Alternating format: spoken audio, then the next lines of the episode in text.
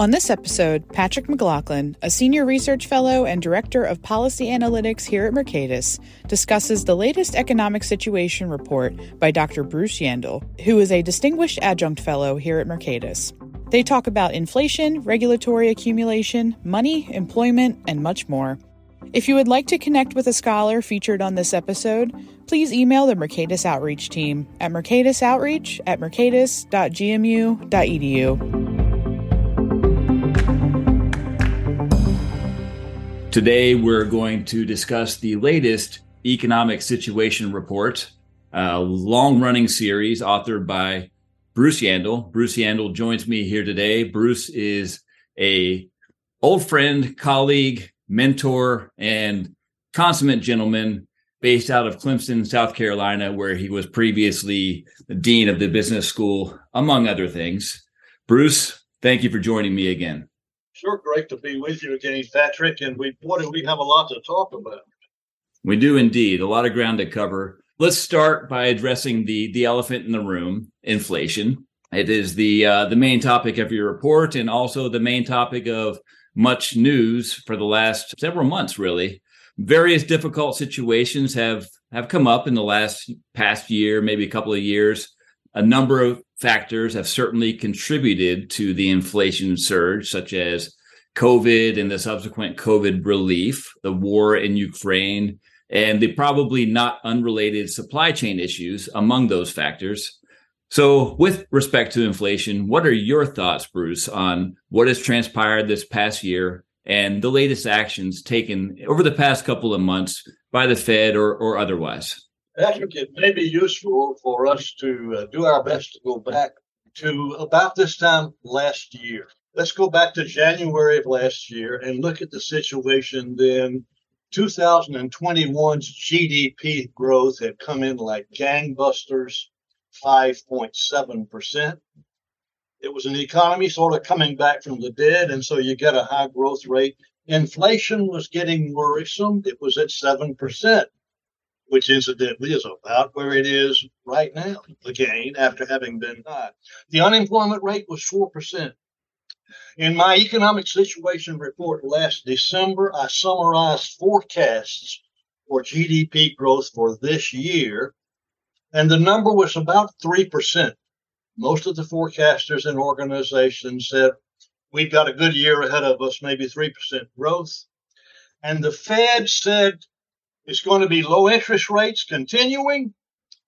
In 2022, the Fed made a forecast that what they call the federal funds rate would not exceed 1%. Right now, it's four and a quarter. And so COVID recovery was certainly in the works. There had been a huge amount of stimulus added to the economy, unprecedented, nothing like it in modern times, a mountain of money had been shoveled into the economy in different ways to try to assist people who were suffering from COVID disruption, small businesses that were trying to make their payroll, farmers who were having trouble paying their debt, on and on. We're talking about three or four trillion dollars that had been dropped into the economy. And so there was this massive increase in the amount of money that was circulating. And so oil prices were beginning to rise a little bit. But nonetheless, it was sort of an, it was certainly an optimistic view of what this year would be like that we are now concluding. And so now, as we fast forward to the present, where we are today, looking back, we can say, okay, what changed? We still have COVID, difficulties associated with it, but they are mild compared to what we had. We, we no longer have a shutdown economy nowhere. We still have a lot of money floating around. It's estimated that we have a trillion and a half of excess savings, that is, savings beyond what would be the normal level under circumstances like this. A lot of money is floating around. It's out there trying to buy. But then the big thing, it seems to me, Patrick, that enters the picture that disrupted everything was the February invasion of Ukraine, which basically, I'll exaggerate, closed the valves for natural gas, closed the valves for oil and natural gas coming into Europe, disrupted the energy economy. and perhaps even worse, if anything could be worse, disrupted the supply of grains and foodstuffs to the world. And so we then get a rapid run up in energy prices and costs and a rapid run up in food costs. Inflation takes off. All along the disruptions that were present from COVID, people thought, well, give us time, these will go away. It's a transitional problem. And so as this year then moved along, attitudes about inflation changed from this is transitional, it'll go away, to this is embedded and we're going to have a hard time getting rid of. And so the Fed changed its tune. It raised its forecast of what interest rates were going to be practically every time the Federal Open Market Committee met. And as I mentioned in the meeting this Wednesday, they raised rates, and now that guidance that they have is four and a quarter percent. Big run up in interest rates in a short period of time. Still have a lot of money floating around in the economy, people trying to shop and buy, waiting for cars to get on the car lots, what might be called excess demand, still have disrupted supply. And we have that war in Ukraine, which is really horrible and disruptive. And so there we are. The thing that could not be predicted, of course, I think, is the war. Maybe the rest of it could have been predicted with some degree of accuracy, but let's face it, we're not real good at forecasting the behavior of this world economy. If we ever were, I don't think we're real good right now, anyhow. But let me pause there and uh, uh, I'll take a breath. Tell me what you think. But you, you make a very good, uh, several good points there, but a couple that I'd like to, to highlight. I want to put that number three or four trillion dollar for stimulus injected into the economy in the towards the end of the uh, Trump administration in the first year of the Biden administration. In perspective, how big is that? Uh, you know, it's hard to really wrap your head around a, a trillion. What so? What is three or four trillion, maybe relative to the whole economy? Oh, gosh, uh, uh, you've got my mind spinning. We're talking about the equivalent of all of total retail sales on an annual basis.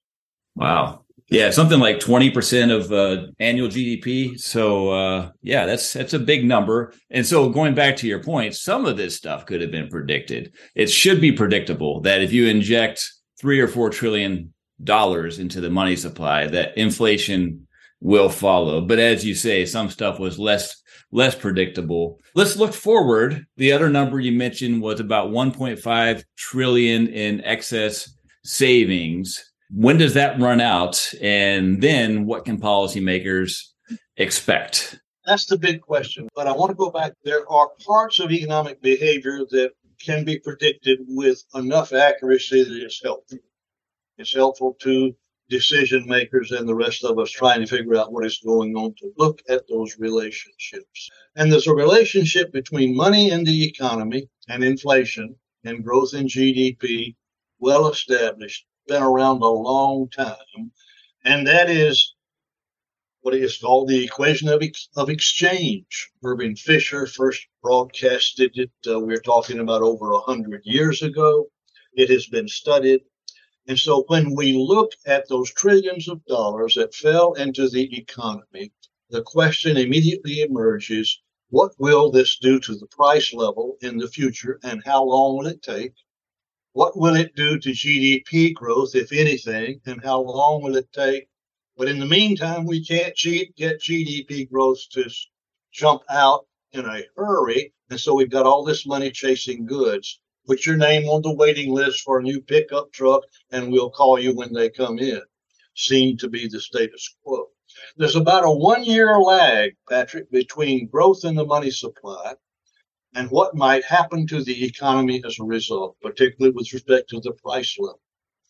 And so now, if we look at the growth of the money supply, there's a common measure called M2.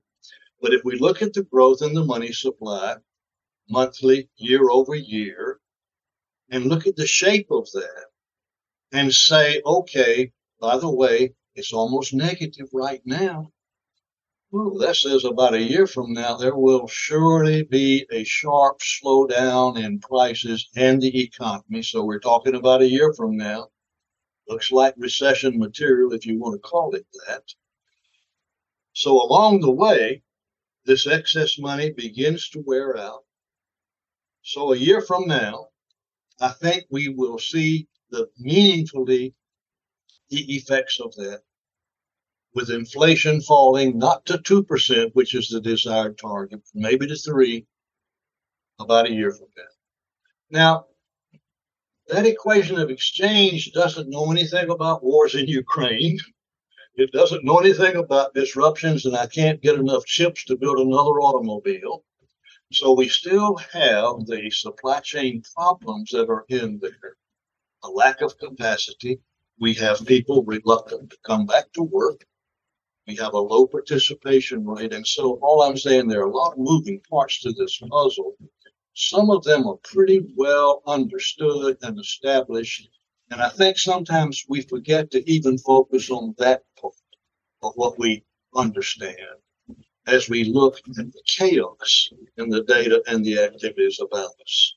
And so we can look and see out there, about a year from now, the effects of what we now have of a slowdown in the growth of the money supply, orchestrated by the Fed, that would be offset. But Patrick, we economists always have to stop and say, oh, by the way, other things being the same. And there are a lot of other things. One of those things is deficit spending by Congress in our country. Do you want to do you want to talk about that for a while? Are you I there's been some deficit spending in the past few years is probably more to come. So how does that play into this picture? More to come. Uh, in a sense, we have, uh, if if I'll, I'll put it this way, we have a capital city in a policy sense at war with itself. We have the Fed that has the responsibility to manage the monetary system, uh, to achieve price stability. They have a dual mandate and also to maintain reasonable growth in employment. And so there they are hitting the brakes, raising interest rates, saying we're doing our best to slow down the economy so that we can squeeze this inflation out of the system. On the other side of town, we have the Congress making promises that have to be kept, spending that has to go up, serious problems that they're trying to deal with. And dealing with those problems means running a deficit in our world. Running a deficit means fundamentally printing some more money. And so while the Fed is hitting the brakes, Congress and our president is trying to deal with promises made to university students who carried out a lot of debt. We want to forgive that debt. They want to forgive the debt. But to forgive the debt means that the debt's still there on the books. It's just got to be paid by somebody else. And that means selling bonds and running more deficit. So, so we have that challenge. Now, as the year moves on, this is a challenge that is being faced not just here, throughout the Western world, I would say throughout the developed world. Price of energy, cost of heating homes has become almost unbearable in many places, given a person's income and ability to pay. Governments in Germany, Europe, United Kingdom, or printing money, putting it in the pockets of their consumers so they can pay their heating bills. That feeds into our inflation too. And so we have a world that has an inflation problem. We have a world, I would say, that has a printing press money problem. And we understand the stories and why. But we do have an economy, as I describe it in the report, is one with two faces one face really looks good. Everybody who wants a job, it seems, ought to be able to get one. Retail sales are great. Empl- employment is strong. But then we have the runaway price level that is eroding away the purchasing power of the money that people carry in their pockets. And let's not forget that energy is such an important input, not only to the obvious things like heating your house or driving your your car, but into the production of almost all the goods that that everyone consumes from food to to trinkets, right? And so that that's going to be affecting prices probably for a long time if this war extends and keeps energy prices disrupted. But let's suppose that, as you say, in a year or so, some of the Fed's actions start to bear fruit, at least on at least on inflation. But on the other side of that same coin, maybe the economy has slowed down. You put some predictions in your report ranging from next year, maybe seeing slight negative growth to maybe very slight positive growth. Is there anything policymakers should be doing, maybe apart from not engaging in deficit spending? What else should policymakers be doing to to address the growth situation that's that's forthcoming, that's predictably forthcoming next year, slow growth. Maybe something on the supply side could be in their court. It would be a wonderful time, Patrick, and and and sometimes tough times inspire some innovation and leadership. It would be a wonderful time to focus on the supply side of the economy. If we look at this inflation overall effect, well, the consumer price index for November was up 7.1%. If we look at that 7.1% and said, okay, let's see if we can't just get a little bit of a handle on what part of that might be accounted for by disruptions in the Ukraine war, food, energy. Well, there are two components in there. If you take out the food and energy, which is done routinely, we've got a 6.0%. So that's a 15% of the inflation as measured by the CPI. We could say crudely is associated with food and energy changes in prices, and that is primarily a disruption from Ukraine. If we then try to say, well, what about some of these other bottlenecks that are out there? Not enough ships to carry the goods, not enough people to unload the ships, on and on. Some studies of this say that the supply chain disruptions altogether account for about one third of the overall inflation. I just did a little bit of a back of an envelope study myself on the effects of tariffs. Tariffs collected by the United States from all of us consumers who go out shopping, particularly this time of year, tariffs are equivalent to 1.4% of total retail sales in the U.S. And so if we took the tariffs off, if Alice in Wonderland came and took off the tariffs overnight, it won't happen that way, of course. Retail prices would fall, maybe by 1.4%. That part of our inflation would go away. Of course, it doesn't happen, but it's helpful sometimes to look at that. But I think it's more important for us not to be episodic or not to look at just some categories of things, but to look more systematic, more systematically at sand that has been put into the gears of an operating economy, always with some reason, but sand that has been put in the gears, sometimes for reasons that have long since passed, that might be taken out. And I'm referring to what, what you spend 24 hours a day on, and that's the regulation that comes from the federal government as well as from state and local governments. You know, in this report, Patrick, you put in a chart that shows the count of restrictions as measured by counting specific words in the Code of Federal Regulations. From 1970 on to the most recent year, this year, probably 2021. But we go from 400,000 to 1 million counts of restricted words shall not, must, will, direct orders, command and control language is found in the Code of Federal Regulations. Well, every one of those words is a restriction or a constraint and so the more constraints we have in the overall system, the more difficult it is for any actor in the economy to create a new enterprise, to innovate, to experiment, to go out and form some new kind of search for a way to lower costs. These constraints have to be satisfied. And so finding systematically a way to review, not just on you elected me to office and we're going to get this done in the first 60 days, but on a continuing basis.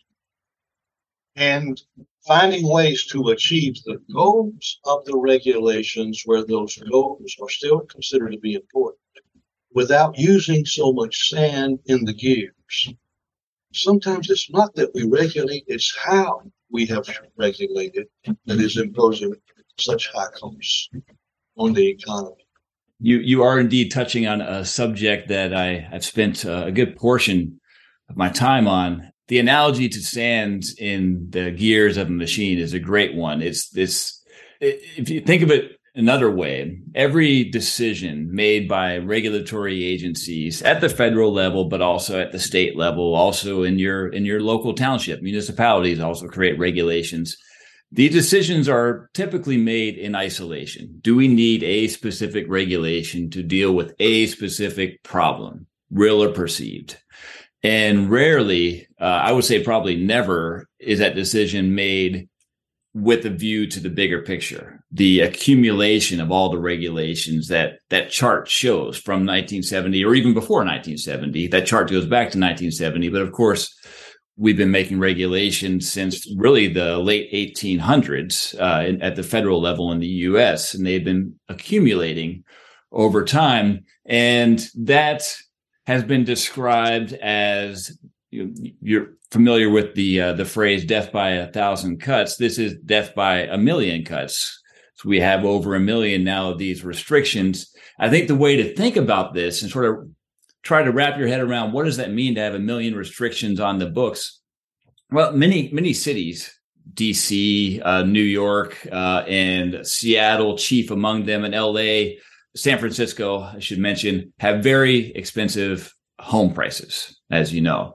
And the primary reason home prices have gotten so expensive is because new homes are not being built, uh, at least not at any sort of pace to match the demand for, for new homes. Why aren't new homes being built? There's demand there. There's people with money ready to pay for them. The reason is it takes a long time to get through all the regulations, all the permitting that's required to go through. Sometimes there's zoning requirements that will restrict how big of a home you can build as well. And that's that's sort of getting into the type of regulation that you make, not just are there regulations, but you know, just just running through all the permitting. Uh, it's been estimated that it would take over 10 years if we started now to build all of the, the housing we need in say New York to get prices back to the level we saw just pre-pandemic. And why 10 years? It does not take 10 years to build a house, Bruce. It takes 10 years to get through all of the paperwork that all of the regulations have been building up, accruing over time. So the question we have to ask is, does every last restriction leading to that 10 years of paperwork actually create some tangible benefit that we are willing to pay that cost to achieve? And I think the answer is no. I think that there is going to be a lot of low hanging fruit if only we could focus on reviewing old regulations and getting rid of the ones that are not doing any good. We could pick that low hanging fruit and juice economic growth from the supply side by removing some of that sand that is in the gears. And this has been shown to be the case. I mentioned in the report British Columbia, the province of Canada, having gone down this road before. They, in the 1990s, that province experienced dismal economic growth for several years.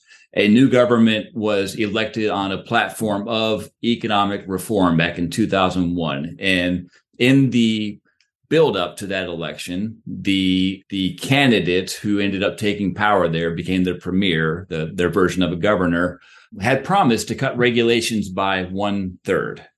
And once that new party took office, they figured out, well, we actually don't know how to measure regulation. I don't know how to say that we've actually cut by a third. But then they said, oh, let's just do our best.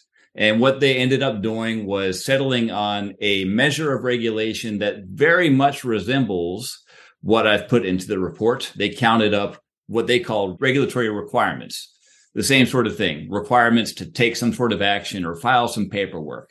And they said, all right, we're going to cut that by a third. They did it. They did it by implementing a regulatory budget. This puts in the hands of regulatory agencies there's a vast number at the federal level and in states and even at local levels of people who work for regulatory agencies. There's a ready made workforce here.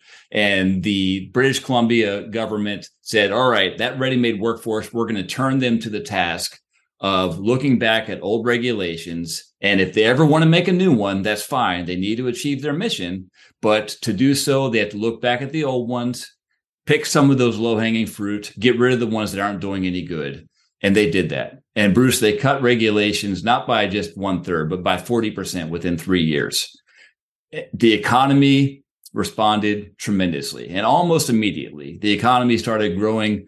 They gained, uh, gr- growing more than they were before. They gained a percentage point in economic growth in response to this this regulatory reform that was structural as you say it's a it's a very long term sort of plan by the way BC still doing it today. They've been running this regulatory budget where they say for every new thing you make, every new regulatory requirement you make, you have to find some old ones to get rid of. So the sky hasn't fallen. The economy has done well. And there is a path forward for supply side reform, I think, that is uh, been clearly demonstrated north of the border. That's a wonderful story. And there are other stories that you know that, that, that need to be brought to the fore and and I think that the other thing, wonderful thing about the story, Patrick, is that this is saying, hey, you think it's tough to get regulatory reform through the federal government? It is tough, but we've got 50 states, we've got hundreds of municipalities, and so let's try to bring this message and this lever to bear wherever we can.